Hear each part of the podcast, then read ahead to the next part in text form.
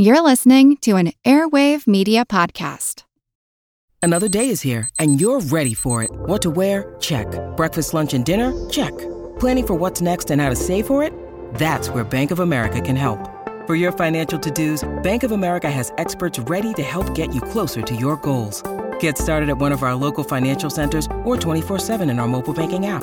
Find a location near you at bankofamerica.com/talktous. What would you like the power to do? Mobile banking requires downloading the app and is only available for select devices. Message and data rates may apply. Bank of America NA, member FDIC. When you need mealtime inspiration, it's worth shopping Kroger, where you'll find over 30,000 mouthwatering choices that excite your inner foodie. And no matter what tasty choice you make, you'll enjoy our everyday low prices, plus extra ways to save, like digital coupons worth over $600 each week. You can also save up to $1 off per gallon at the pump with fuel points. More savings and more inspiring flavors make shopping Kroger worth it every time. Kroger, fresh for everyone. Fuel restrictions apply.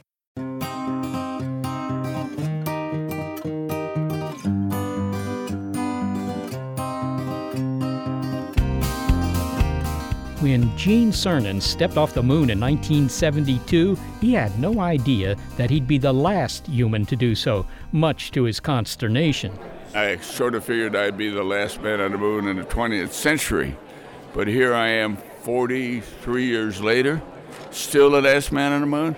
Give me a break. Meanwhile, the first man to stomp his boots in the lunar dust, Neil Armstrong, together with Gene Cernan and James Lovell Jr., all Apollo astronauts, were just as blunt about their disappointment in the space program when they testified to a Senate committee in 2010. A slide into mediocrity is what the trio called the canceling of NASA's plan to return to the moon and the transfer of key spaceflight responsibilities to commercial companies. Now, expressing himself directly was never a problem for the former test pilot, Captain Cernan, who died in January 2017 at the age of 82. But he couldn't persuade the senators. The government's enthusiasm for manned spaceflight had waned. Government rocket launches from Cape Canaveral were making room for privately funded launches from the Mojave Desert. A 21st century space race was underway, and entrepreneurs were at the controls. I'm Molly Bentley. I'm Seth Shostak. Welcome to Big Picture Science, produced at the SETI Institute, where researchers investigate the nature and origin of life. On Big Picture Science, we step back to get the wide-angle view on science and technology, and in this episode, the advent of do-it-yourself spaceflight. Billionaire investors and maverick aerospace engineers, not to mention teenagers with satellite building kits, are changing how we get ourselves and our equipment into space. And even if not all of us can be astronauts, everyone can hope to get into the space business. That wasn't always so. The author of Hidden Figures on the brainy black women who helped launch the space age. I wish I was a spaceman, the fastest guy alive. I'd fly you around the universe in Fireball XL5, way out in space together. The National Aeronautics and Space Administration came into being with the Soviet launch of the world's first artificial satellite in 1957. Sputnik was the starting pistol for the space race. You might say that the private space race had its own Sputnik moment nearly 50 years later with this launch.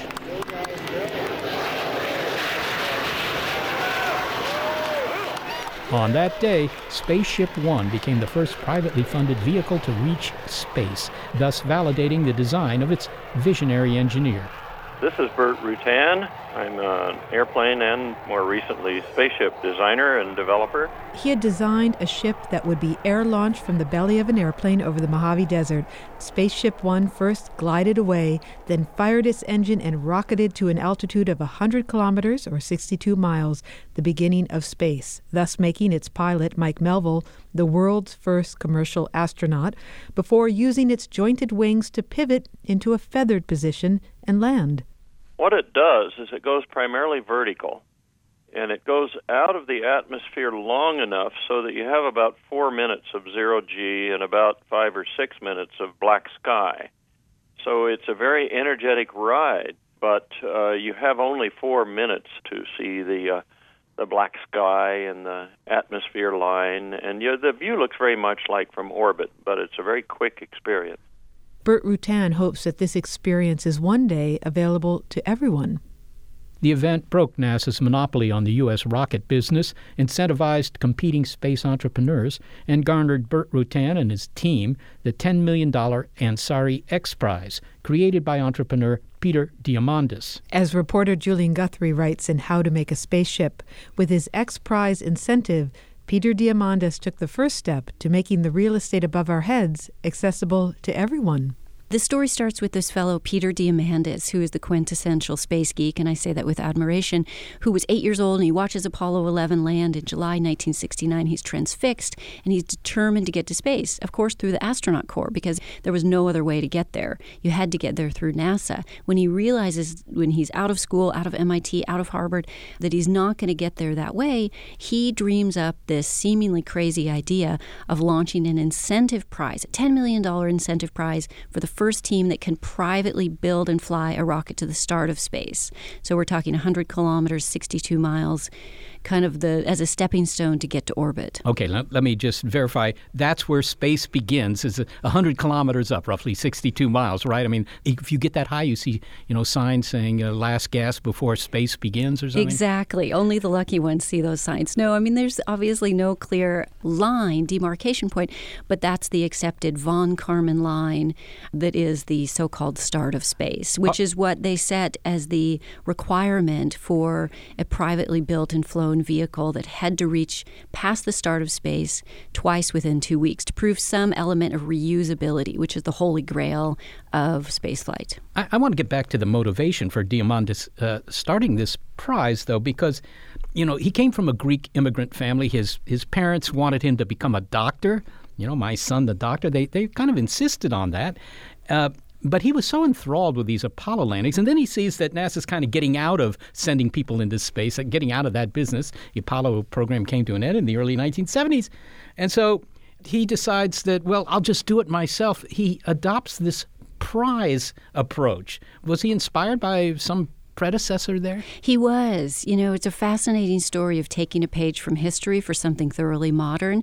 He was reading Charles Lindbergh's The Spirit of St. Louis. Charles Lindbergh, the famed, of course, aviator who flew from New York to Paris in 1927 and made history and, more importantly, galvanized the commercial airline industry. So Peter was reading that. This was in 1993, and he's like, it's an aha moment for him. He's reading it. He's like, wow, I always thought that Lindbergh flew as a stunt, not to win a $25,000 prize. And what happened is it launched kind of the commercial airline industry after Lindbergh was successful. And Peter thought, what if I could do the same thing for private spaceflight? And when Peter thought of this, it was nuts, because it was only the world's three largest governments, the U.S., China, and the Soviet Union, had been able to send man and machines successfully to space and back. But he thought this would be a great incentive model, and they were off and running. They were off and running, but they needed the prize money, didn't they? I mean, he didn't have enough money to... Isn't that a funny thing? Yeah. I know. He's a very audacious, Peter Diamandis, who is the founder of the X Prize. This was the founding of the X Prize. He announces this prize to great fanfare, 20 astronauts on stage with him, including Buzz Aldrin, and this famous aviation designer, Burt Rutan, was with him. He announces the prize, $10 million prize for the first team that could build and fly this rocket to the start of space. He doesn't have the $10 million, minor detail, but he thought it would be easy to get the money and difficult to get the teams, and it proved to be just the opposite. Okay, he does get the money. Now, Diamandis was motivated, I suppose, largely by his own interest in space and the idea that, if you want to go into space, you have to rely on NASA. If you apply to be a NASA astronaut, the chances are 6,000 to 1 that you're ever going to go into space, maybe worse. So he's going to do this himself. This is do-it-yourself astronauts, I don't know, but building a spacecraft. But he was doing more than just trying to give somebody $10 million for building a rocket. I mean, he was trying to kickstart, if you will, an industry, was he not? Exactly, he was. And it's an interesting case study in the effectiveness of putting out an incentive prize and drawing in these off-the-grid, outlier, maverick types who don't work for a big corporation, who are scrappy, entrepreneurial, small teams can do big things, that sort of thinking. That's exactly who it attracted into this. These people who didn't believe that the impossible was impossible. These are the folks who were going to try these really unique approaches to creating, you know, a private spaceship. And you have Burt Rutan in the Mojave Desert, and you have all these other people who were in the hunt to try to make this happen. Yes, they had this shared dream of getting to space. There was also this goal, just the design engineering challenge. And there were all of these kind of quests that came together to make this happen. And people had different ideas about why they wanted to get to space, but they had a shared desire to get there. Julian, it wasn't all smooth sailing, this development of a rocket that could get up 100 kilometers. I mean, there's an obvious danger element here. Very dangerous. And, you know, during the test flying of Spaceship One, there were anomalies with every single flight. And there were instances where they feared that they would not return to Earth safely. So there were risks. This was very experimental stuff. And then, of course, there was the tragic fatality involving a pilot of Spaceship Two, which the technology again came out of Spaceship One, and it was found to be pilot error, where a lot of questions were raised, and it was unknown why the pilot pulled this, what was called the feathering mechanism, way too early, and it resulted in the breaking apart of Spaceship Two. So it was a big tragedy, and I think a lot of soul searching among Richard Branson and his team at Virgin Galactic, and they were determined to press on, because knowing that there is a lot of risk involved, but you have to push through it to get to a breakthrough. No risk, no reward. Yeah. What was, in your mind, the central engineering challenge for doing this? After all, NASA had built rockets before. They'd done it for decades. They knew how to build a rocket that could go to the moon, to Mars. What did these guys have to do? Could they simply adopt the technology originally designed by NASA? No, and interesting, because Burt Rutan being, you know, focusing here on Burt, there were other great teams in the mix. There was John Carmack, who is today the CTO of Oculus Rift. There were fellows in Argentina and in England and in Canada and in Romania who were coming up with their own approaches to building the world's first private spaceship. But Burt, who succeeded, so he came up with this feathering mechanism, which actually bent the plane in half. And that was to solve the most vexing problem, and the problem that had vexed NASA and the military with its X-15, which was re-entering the atmosphere. And he wanted something that would create drag as you re-enter the atmosphere, and that would reorient the vehicle naturally without having to pinpoint re-entry as the space shuttle did, as the X-15 did, which was the space plane flown by the military in the 60s, you know, and there was a terrible fatality with that because of the re-entering, and the orientation was not as specific as it needed to be. So I think what Burt did is he applied his knowledge of planes to space, came up with this mechanism, the feather, that would induce drag and reorient the plane naturally. So he did that on his own. Were the folks who were doing this, and in particular those working with Burt Rutan, a little bit anti-NASA? Did they feel that, you know, the space agency was perhaps too unimaginative, or perhaps too viscous to actually do this job right, that you know, there was a big bureaucracy and they could just short-circuit all that stuff? Well, interestingly, and this is a great question, because, you know, these people were motivated by the magic that NASA had created. You know, NASA at its best was unparalleled. You know, it did the impossible. And so many of these dreamers were awakened, had their dreams awakened by NASA. And then they found, you know, in the 70s and going into the 80s, that they felt like NASA had let them down, you know, with the space shuttle being over budget and under delivering. And so they wanted to create a private enterprise.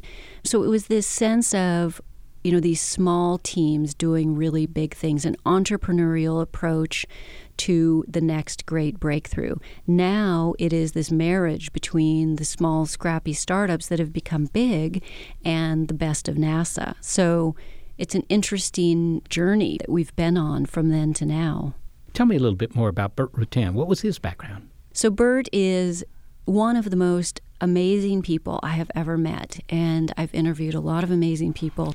He's a deity in the world of planes, but he was lesser known, I think, to the mainstream audience. So he's this man who started as a boy who just lived airplanes, model planes, and was also this person who As a child, he would never build a plane from a kit. He always wanted to make a plane that had never been built before, even as a child. So he becomes this designer of kits, where planes that you can actually build in your garage, as scary as that sounds, or as exciting as that sounds. He designed the Voyager, which in 1986 was the first plane to fly nonstop, non-refueled around the world. So he made his claim to fame in that. Ingenious fellow. So he believed that he could apply his knowledge of aviation to space. Just to get some idea of the scale of this effort, Scaled Composites actually was the name of Rutan's company at this point. How many people, order of magnitude, were working for Scaled Composites? Are we talking 10, 100, 1,000? How many people? Well, they had over 100 people, but that's it. But they really had about 30 of those working on the spaceship program. And not only did they have to build a spaceship, they had to build the rocket engine. They built a mothership. So the mothership would carry, it was this beautiful plane called the White Knight, and it would carry the rocket to altitude to about 50,000 feet, and then it would drop launch it. So then the motor would be ignited by the pilot, and the pilot would actually hand fly, white knuckle, this rocket to the start of space. I mean, it's very, very Buck Rogers. Yeah. Well, it certainly is notable that you say that Scaled Composites had 100 employees, say 30, working on this project. At the height of the Apollo program, NASA had like 400,000 people working on that. So exactly. This is truly, it sounds comparable to what the Wright brothers did in 1903. It was just a small, very small group of people that revolutionized a technology and set it on its way to become something far bigger. Do you personally look at this as the dawn of, if you will, the private space effort, that from here on out, there'll be more and more people who are regarding space as not something just for the government? I do, absolutely. I think it was an inflection point. And there was a moment when I was writing, doing my reporting and my research, and then actually writing, where I was like, oh my gosh, I was so excited, because it was an aha moment for me, where I looked at this. There was this one night where Spaceship One had just been introduced to the public. Burt Rutan had people there, and Elon Musk was there, and Peter Diamandis, of course, was there. And anyway, and they all met at a bar later that night in Santa Monica, and it's a story I tell. And it was a turning point. It was a point where the access to space began to move away from the governmental hands and into private citizens. Julian Guthrie, thanks so very much for talking with us. Thank you so much for having me. Julian Guthrie is a journalist, and she is the author of How to Make a Spaceship, A Band of Renegades, An Epic Race, and the Birth of Private Spaceflight.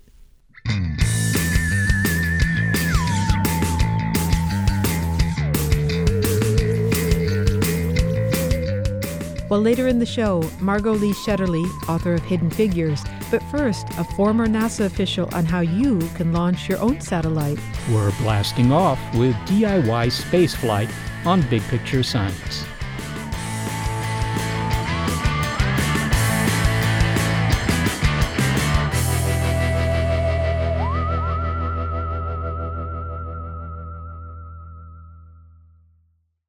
Evernorth Health Services, we believe costs shouldn't get in the way of life-changing care, and we're doing everything in our power to make it possible. Behavioral health solutions that also keep your projections at their best? It's possible. Pharmacy benefits that benefit your bottom line? It's possible. Complex specialty care that cares about your ROI? It's possible. Because we're already doing it. All while saving businesses billions. That's Wonder made possible. Learn more at evernorth.com/wonder.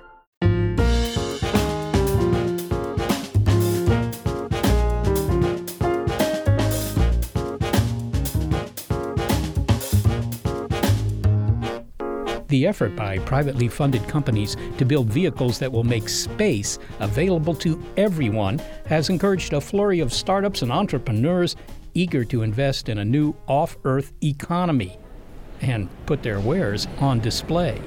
So welcome, Big Picture Science, to Spacecom Expo in Houston, Texas. When our reporter Emma Bentley set foot in the massive exhibit hall for the 2016 Spacecom Expo, she could see firsthand how private companies are getting into the space business. Now, it's still early days for the new economy, but Emma gives us a sampling of space-related innovation that she found particularly intriguing, beginning with a company that wants to provide short-notice, Uber-like launch services from just about any airport using rockets released from aircraft. Okay, so I'm talking to Eddie Allison, who's head of aviation services at Orbital Access, based out of Prestwick. Based out of Prestwick, yeah. Wow, in Scotland. The launch services for small payload using airplane-type spaceports seems to be a big coming thing, isn't it? Yeah, we believe so. The difference with ours is we intend to operate a fleet of such aircraft, and without being glib, we're considering the Uber model, basically, where our aircraft will be around the world doing different tasks, and we'll be able to respond very quickly to a wide range of small satellite requirements. For example, if someone's reusable body comes back into the atmosphere but can't land at the primary location because of weather or technical issues and ends up somewhere else, then we can go and recover that for them and bring it back. Hi, I'm Sean League, co-founder of spacefab.us. I'm showing off our space telescope prototype and eventually leading to space mining and manufacturing. You know, we are running out of easily mined resources on this planet, so what sort of minerals and metals do you expect to find in asteroids? Our business in particular is going after just simple iron nickel. It's a great building material in space, but there's plenty of other ores like iridium, platinum. Anything you want that's on Earth is also in space, plus other things that aren't on Earth. How are you actually going to mine? What's the technology that you use to put on the asteroid to mine it and to process those minerals? Okay, a little bit that's proprietary, but oh, I'm so sorry. Yeah, or some of it's our IP, but in basic, because it's a metallic asteroid, we can actually attach to it with electromagnets. And then we will take the asteroid material, grind it up into a powder and melt it down, and then when it freezes out, we can differentiate the different types of metal. Then we will laser 3D print whatever you need in orbit or in space. So you can make a little army of drillers made out of metal to continue to go on to new asteroids, do you think? Or is that a little bit far-fetched? Yeah, that's the plan. I mean, there are some things that we won't be able to manufacture, like complex circuitry, that kind of thing. We'll have to bring up that stuff from Earth. But for the most part, if you want a shell for a space station or a spacecraft, we can build that in orbit. We'll have armatures that actually 3D print on the fly, and they can make as big of an apparatus as you need. That is absolutely amazing, and I wish you the best of luck with everything. Thank you so much for talking to us. Thank you. Oh, it's my pleasure. I'm with Professor Shibata from the Japan's National Institute for Advanced Industrial Science and Technology. Yes. And what have you brought to the show? Yes, so I brought a seal-type robot. He's absolutely, or they are absolutely beautiful. They're soft and cuddly and wonderful. Yes. How do you foresee Paro's role in sort of humans off Earth and humans in space? Yes, Paro can be used as like animal therapy, and so Paro can improve depression, anxiety, pain, sleep. So especially in the case of space, a mission to Mars, it takes about half a year to get to Mars. So they may feel a lot of stress. So to whom am I speaking? John Gruner. And you are part of NASA? Yes, I work in the Astromaterials Division at the Johnson Space Center. And now here we have a table full of really exciting things, one of which is an LED lit up box with plants growing inside of it. And there's a sort of ladder effect on the table and a box of Martian soil.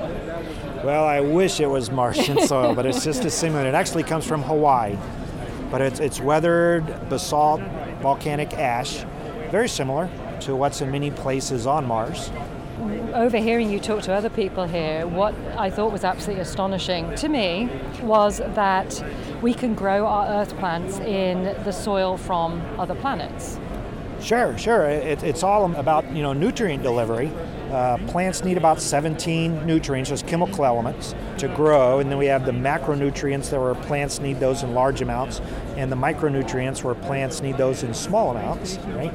And all of those happen to be in the soils on the moon or Mars.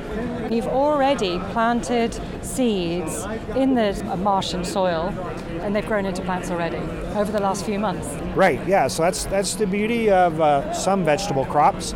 The leafy things like lettuce and spinach kale, they grow relatively quickly. So in a matter of weeks, you're eating. Some of those other crops like carrots, potatoes, wheat, we're going to need grains, so wheat. Now we're talking more like 50, 60, maybe up to 80, 90 days. So it will take a while, but very highly fruit and vegetables. So, grow up liking your fruits and vegetables, because if you want to go live on a planet, you're going to be eating a lot of those and not so much meat. The meat will probably be freeze-dried, because the idea is we want to try to grow everything we can to provide the best balanced diet that we can, and then we can rely on the Earth less. So thank you so much for your time. Yeah, this is fun. Emma Bentley reporting from Spacecom Expo 2016 in Houston, Texas. What strikes me is that the space business is not yet a mature industry, but it's certainly entering adolescence, because you've got now something you didn't have a few years ago, support industries. Right. You have food. You could mine asteroids for the minerals you need. All of these new businesses trying to catch up with this space economy that's just evolving. And the meat will be freeze-dried. But what I really liked was that robot seal to keep you, feeling okay on a long space journey. Billionaires and entrepreneurial startups have all the space toys for now, including the robot seals, but they haven't cornered the market on the fun. Your feet are firmly on terra firma now, but you can enter the final frontier by proxy, thanks to engineers who are thinking big by designing small. Miniature satellites known as CubeSats are at the nexus of NASA and private industry partnerships, and they include you among their customers, says former NASA Center Director Pete Warden. Well, the original CubeSats 25 years ago really couldn't do very much. They were an educational tool to show students how to put spacecraft together. But then people started to say, I can put scientific instruments on this. And as the miniaturization of components continues, I can do other things that big satellites can do, to the point where today a CubeSat can do just about everything a big sat can do. But people are still building big satellites. There's got to be some advantage. Is that just a power requirement or, bigger cameras or? Well, it's quite an argument today in the space community. Do you need to build big satellites? Of course, there are some things that if you need a very large optical system, the argument is that optical systems, telescopes, are heavy. And if you want one that's the size of the Hubble Space Telescope, it's going to be heavy. Now, I don't buy that.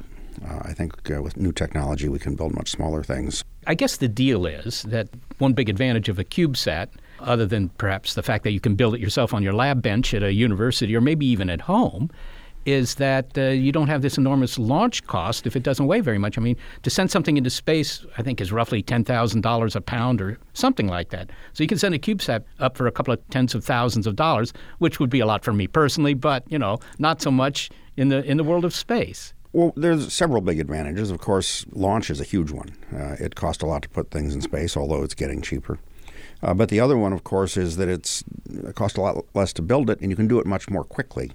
One of the real advantages of CubeSats, through a number of reasons, they can be launched frequently, they can be piggybacked on other payloads, they can also be cheap, is you can iterate very quickly. This is a key thing of science, is that you want to get a new result 6 months later, another one. But it's also a key thing of entrepreneurship. If you can get a product out and then make it better 6 months from now and so on, you get inside your competitor's decision act cycle. Who's building these things? CubeSats have really become a big industry, and I know of at least 20 or 30, some of them aren't so startup anymore. They're pretty big companies, 500 to 1,000 people. So it's really everybody. Universities do it. Elementary school students have built them. You can buy kits, you can build them at home. It's a really exciting thing that, of course, they're really ideal for the standard 3 kids in a garage doing a startup. And to get them launched, if somebody's launching a telecommunications satellite costing $100 million or something down at the Cape, can I find a little extra room in the nose of that rocket and put my CubeSat in there and have them send me a bill? In a manner of speaking, yes, you can find somebody to launch your CubeSat. There are a number of companies that are in business to help you find these launch opportunities. Some of them are, in big communication satellites, kind of in the checked luggage. But others are in the checked luggage of the astronauts going to the International Space Station. There's a company called NanoRacks, for example, that you can go make a negotiation with, and in short order, you can get your satellite thrown out of the International Space Station and launched into orbit. Okay, and you say the price is coming down, so this might eventually get into the area of hobbyism? Precisely, and I think it's sort of interesting to me that even $10,000 okay, that's a lot of money, but, you know, people blow that much on ocean voyages. I'd rather build a CubeSat, frankly. Well, tell me why. Because, you know, what we haven't discussed here is exactly what sort of thing you could build into a CubeSat that would, you know, be worth the effort. There's a number of really exciting applications. Of course, the most exciting one to me is you can observe the Earth.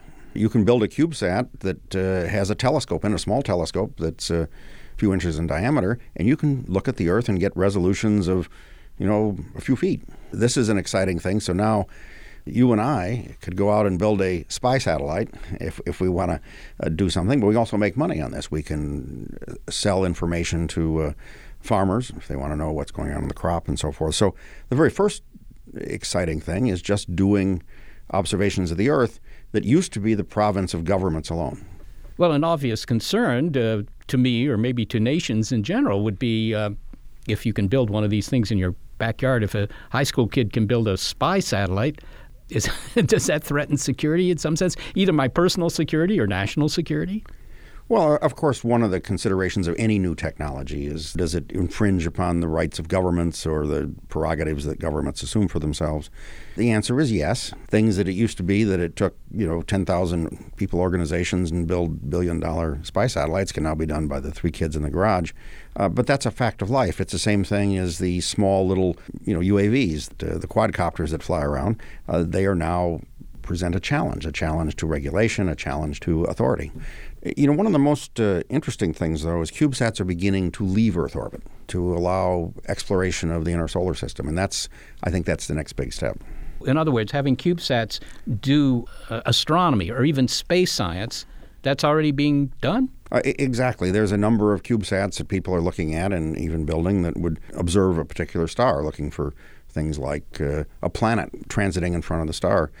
There are other projects going on, and I think there'll be a lot more soon, to go and fly by asteroids. There's a growing industry in thinking about mining asteroids in the future, and CubeSats will play a big role in that. It's the democratization of space, in my opinion. Anybody can go to Earth orbit now, so that the three kids in a garage are, you know, can send something to the moon or to the moons of Mars. In order for the CubeSat to be really interesting, you have to get data back from it. And can you build a transmitter into a box 4 inches on the side that's powerful enough for somebody to get the data back? And how do I get the data back as a hobbyist? I mean, I don't have a huge antenna in my backyard. Well, basically, a smartphone can broadcast for a couple 100 kilometers in a clear line of sight. And using a relatively small dish, sort of like your dish antenna on the house, you can receive a pretty good signal from low Earth orbit. Well, finally, Pete, you know, one thing that I find myself bemoaning all the time is that my hobbies are all sort of passe. That, you know, if you look at the amateur radio, just building things in general, it seems that the younger generation is not building things. They write software, but not necessarily building things. They're worried about that next app. Do you see a future in which CubeSats become the rage and everybody's putting their own box into space? I mean, is this really going to happen? Well, absolutely. I think that there's a revolution taking place in what you can do at home. And you couple this CubeSat technology with 3D printers, home 3D printers. There's already been people that have printed most of the components of CubeSats. So I see this as where hardware now becomes like software, that I can do my little software model and then, you know, 20 minutes later, I print out a CubeSat. Pete Warden, thank you so very much for speaking with us. Thank you. Pete Warden is the former director of NASA Ames Research Center and the chairman of the Breakthrough Prize Foundation.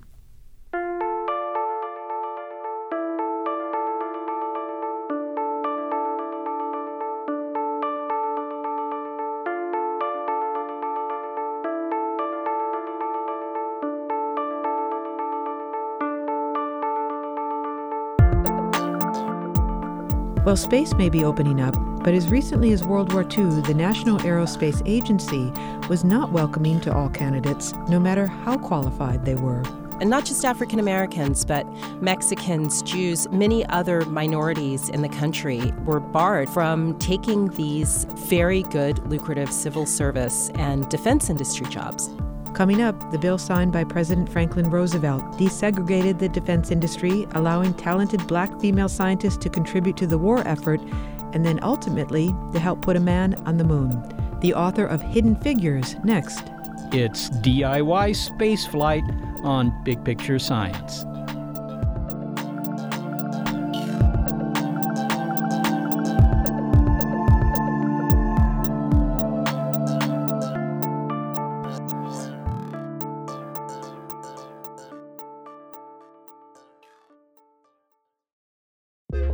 A lot happens every day.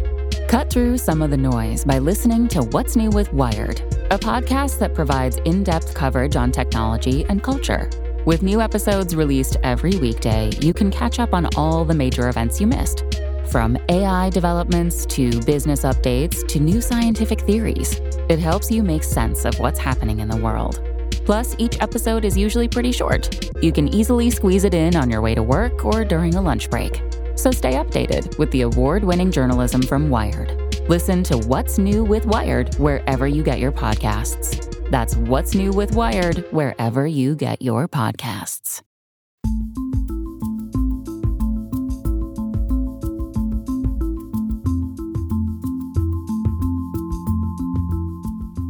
The thrill of flying weightless while looking back at the Earth is, for now, limited to those willing to write a $200,000 check. But we've heard optimistic speculation that one day access to space will be open to all. But entry into the space business has also had to progress. It's not always been equal access, even for those who are qualified.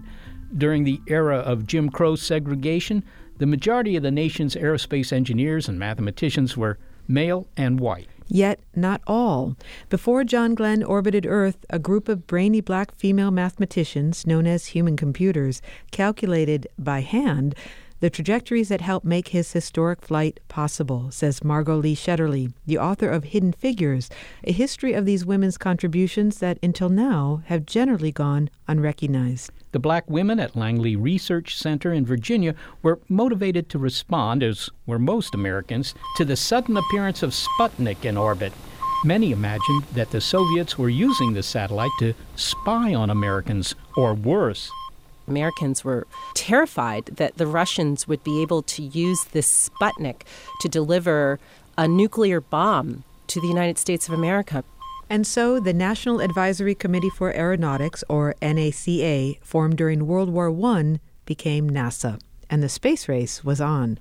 The black female mathematicians whose brilliant work was valued by NASA Langley and was ultimately key to putting a man on the moon were simultaneously marginalized by persistent segregation. But their story begins more than a decade before the starting gun of the space race, when during World War II, with so many white men serving overseas and the defense industry in dire need of talented engineers and mathematicians, President Franklin Roosevelt signed Executive Order 8802 and opened up the federal government defense jobs to all. He stated that the democratic way of life within the nation can be defended successfully only with the help and support of all groups. It was the confluence of this executive order banning discrimination and a skyrocketing need for aeronautical research. Airplanes were becoming a decisive factor in World War II in Europe and in the Pacific. And this laboratory there in Hampton was working around the clock to refine and improve America's aircraft.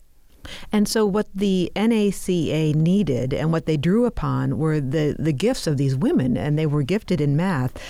And as you write, what they really needed was raw computing power. In fact, the women were called human computers. They were. And it's really funny because this title, human computer, is really a recent invention to distinguish the work that people did as computers or calculators or, mathematicians from the electronic computers. Back then, a computer was simply a job title for somebody who spent their day calculating numbers like these women did. Well, what was being required of these women and the other engineers and the human computers was pretty complicated stuff back then. It's hard to get our minds around doing all of this by hand because, indeed, we have computers today. What kind of computation and mathematics did these women do? Right. It is amazing. We have to remember these women were, generally speaking, in a room together, a computing pool. They had a mechanical calculator that took up the better part of the desk. They had a pencil and paper. They had a slide rule. And with all of this stuff, they calculated and processed the same way an Excel spreadsheet might process a huge set of numbers, and these numbers were coming from wind tunnel testings of airplanes. They were coming from airplanes that had been outfitted with instruments that were designed to capture all kinds of characteristics about the flight of an airplane. All of that raw data made its way to the desks of these women. So that's the kind of work that they were doing. Everything that they did in those early days was on airplanes. It was focused on making airplanes more efficient. Of course, one of the big achievements of NASA in 1947 was breaking through the sound barrier. Chuck Yeager is a name that many people may remember. He was the pilot who first did that. But a lot of the groundwork, literally the groundwork, these people were on the ground doing these calculations, was done by women. And the women that you write about, the black female computers, were in a segregated building called the West Computing. How many women were there, and were they doing the same work of their white colleagues in the East Area Computing building that was across Langley? Yes, so the black women were actually in a segregated office. They weren't in a full segregated building. And yes, it's true, they were doing the same kinds of work as their white female counterparts. And they did interact with the engineers. The engineers got to know them. But of course, these were the days of Jim Crow segregation. The women were not only in that office, all black women in one office, but they were also required to use a colored bathroom, and they sat at a colored table in the lunchroom cafeteria. But they really had the long view and realized that this was the kind of work that matched the talents that they had. And this was the kind of job that would allow them to change their circumstances and the circumstances of their children and their grandchildren. Well, Margot, to what degree did the threat posed by Sputnik prompt white people to ignore their own racial prejudice? At least temporarily, at least within the confines of NASA Langley, in order to focus on the urgent task at hand that required everyone's cooperation, and that was putting a man into space. I do think there's an aspect of that. You know, it was true in World War II. It was true during the space race. There was a huge task before the country, you know, not just individuals, but as a country, we said that these are things that we want to achieve. And we had to get everyone on board. You know, you could not afford to overlook talent because we couldn't afford to fall short of the goal. So I think that in those kinds of circumstances, it is more likely that the smart girl, as one of the lines that John Glenn says in the movie, he says, you know, I want the smart girl to do the work. And I thought that was a really well done moment in the film, because that's who Katherine Johnson was. She was the smart girl, not the black mathematician or the female mathematician, but the right mathematician for that particular job. I think in those circumstances, it is much more likely that a black woman or a woman of any background, you know, who is facing barriers because of her race or gender, will find herself in a circumstance where those talents can be put to use. But it's also certainly true that, you know, those women, even in those times where the talent was demanded, they still really had to work very hard to ensure that the people they worked with could recognize the talent and then put it to work. That always took a lot of work, and it took a lot of chutzpah to stand up to the boss and to say, listen, I am the right person for the job, and I want you to put me to work in this fashion. Well, the smart woman, as you said, the smart girl, Katherine Johnson, started in the pool of women who were performing mathematical calculations, and then she was asked to help with the all-male flight research team because of her extraordinary knowledge of analytic geometry. What was it that she was able to do, and why did they need her talents as they faced the task of putting a man into orbit? So yes, as you say, Katherine Johnson started out working in the segregated West Area Computing pool. Well, what happened is this flight research division borrowed Katherine Johnson, and as she said, they forgot to return her to the pool. They enjoyed working with her and appreciated her talents and wanted to make her a permanent member of the team, which they did. So this particular group was the one that then became very, very closely associated with the space program. So when the space program happened and this flight research group then started working on spacecraft, Katherine Johnson, as she says, just came right along with the program. And that understanding of analytic geometry and really the math to translate these theoretical geometrical concepts into something that is real, you know, so not just an ellipse on paper, but an elliptical orbit of a satellite going around the Earth. So Katherine Johnson is working with the flight research team, and she's really good with numbers and with analytic geometry, and it's now 1962, and NASA wants to send a man into orbit. Now, that man would be John Glenn, the member of the first group of astronauts of Mercury 7, and Katherine Johnson is part of that team. And she had already calculated the trajectory for Alan Shepard, right? Prior to that. That's correct. You know, essentially what Katherine Johnson had to do, and just to sort of give a little bit more background, so the flights of Alan Shepard and Gus Grissom, who were the first two American astronauts to go into space, essentially they were launched atop a rocket down in Florida, and the rocket went up, the capsule went up, and it came back down in a parabola called a ballistic flight, sort of like a bullet or like a tennis ball that's shot out of a tennis ball machine. It goes up and it comes right back down, and it came right back down off the coast of the United States.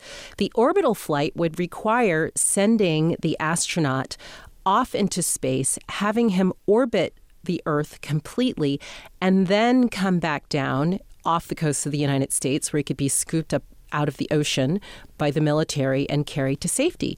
So Katherine Johnson, what her task was to say, okay, this is where we want the guy to land. Let's work backwards, work the equations backwards from there so we understand how and where to shoot him off into space. So you can imagine the pressure on her and the people that she worked with to get this right. And at that time, the IBM computer was also doing calculations, but John Glenn actually asked specifically for Katherine Johnson to check the numbers by hand. Why didn't he trust the computer? Well, you know, that's a great question. The thing about it is we are so reliant on computers, and computers are so ubiquitous in our lives today. We never question, really, if they're wrong. We take the, you know, whatever it is they tell us for granted.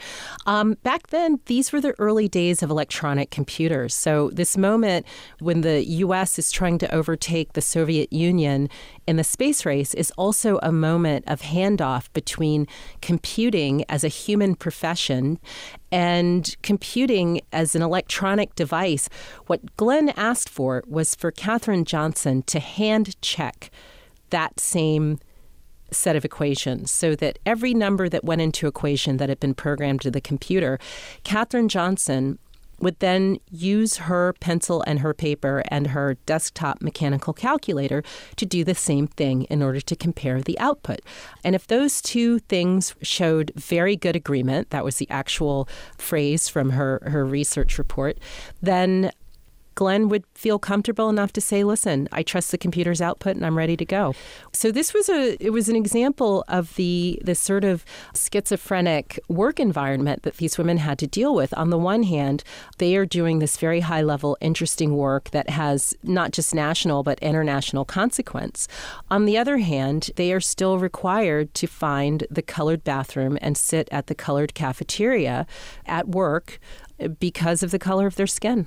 But that didn't mean that these women always accepted the situation and the segregation. And you write about, this was not in the film, but in the book, you write about the cafeteria, and the cafeteria is segregated in the West Computing building. And a sign reads, colored computers. And a woman named Miriam Mann made it her goal to pull down that sign every time she saw it, and would keep going back up. And she'd pull it down and it'd go back up. And then one day, it never went back up. And I wonder if there were a series of small little victories like that, that the women participated in, that also, I don't know, in some ways led to breaking down some of the racial barriers, or maybe they were just symbolic only to the women. You know, I really think that this story is about the value of those kinds of small victories and the courage that it takes to go into a segregated workplace every day and know that you have to go to the colored bathroom, but at the same time, you're going to give your best to this mathematical work that's before you. And I think that these women came into these jobs really with two missions. One was to serve their country as mathematicians, professional mathematicians, and the other job was to really ensure that they expanded what was possible for themselves, for Black women, you know, more broadly for all women, and increase the expectations of everyone, the people that they worked with, society at large, for what was possible for Black women. So I think that, you know, they really did see this as a double mission, as of really taking the spirit of what we think of as the civil rights movement, but, you know, we always see as, you know, Martin Luther King and these people and these very important public protests and public actions, that behind the scenes, these women were doing all that they could in their jobs to carry out really the same thing. Margot Lee Shetterly, thank you so much for speaking with us. Ollie, thank you so much for having me on. Margot Lee Shetterly is the author of Hidden Figures, The American Dream, and the Untold Story of the Black Women Mathematicians Who Helped Win the Space Race. And, you know, this story kind of resonated with me because I was in Virginia, living in Virginia at the time this was going on, and it was segregated. My high school was segregated. There were thousands and thousands of students there, and not a single one of them was an African-American face. Were you aware of what was happening at Langley? I mean, just the work that was going into putting men into orbit? No. Listen, I was in high school. I was a member of the Rocket Society, and I didn't know that. But what strikes me about this show is that it shows that what was predicted 20, 30 years ago, that the development of space would parallel the development of aviation, beginning with pioneers and government efforts and eventually leading to the entrance of private enterprise to make it accessible to everyone, is happening. It was said that if the airlines were dependent on the government as they had been, it would cost you $500 million to buy a flight across the country. And taking that to its logical conclusion, the day's not terribly far away when taking a rocket is very little different from taking an airplane.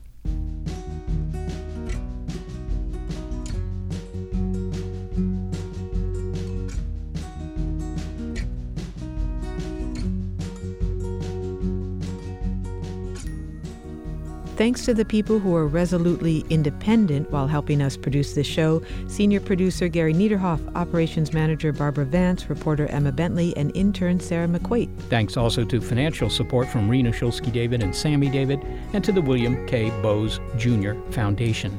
Big Picture Science is produced at the SETI Institute, a nonprofit scientific and education organization whose scientists study the origin and nature of life, including investigating the geologic history of Mars.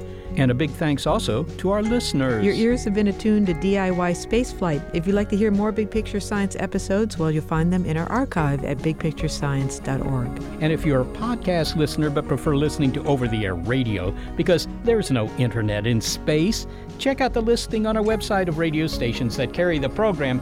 And if your local station is not on that list, we'll consider letting them know you like the show. There's no internet in space for now. That could be the next big frontier. And if you like listening to our show and you do so via iTunes, we invite you to leave a review on our iTunes page, and you can reach us directly with your comments. Just throw in some faint praise and email it all to bigpicturescience@seti.org.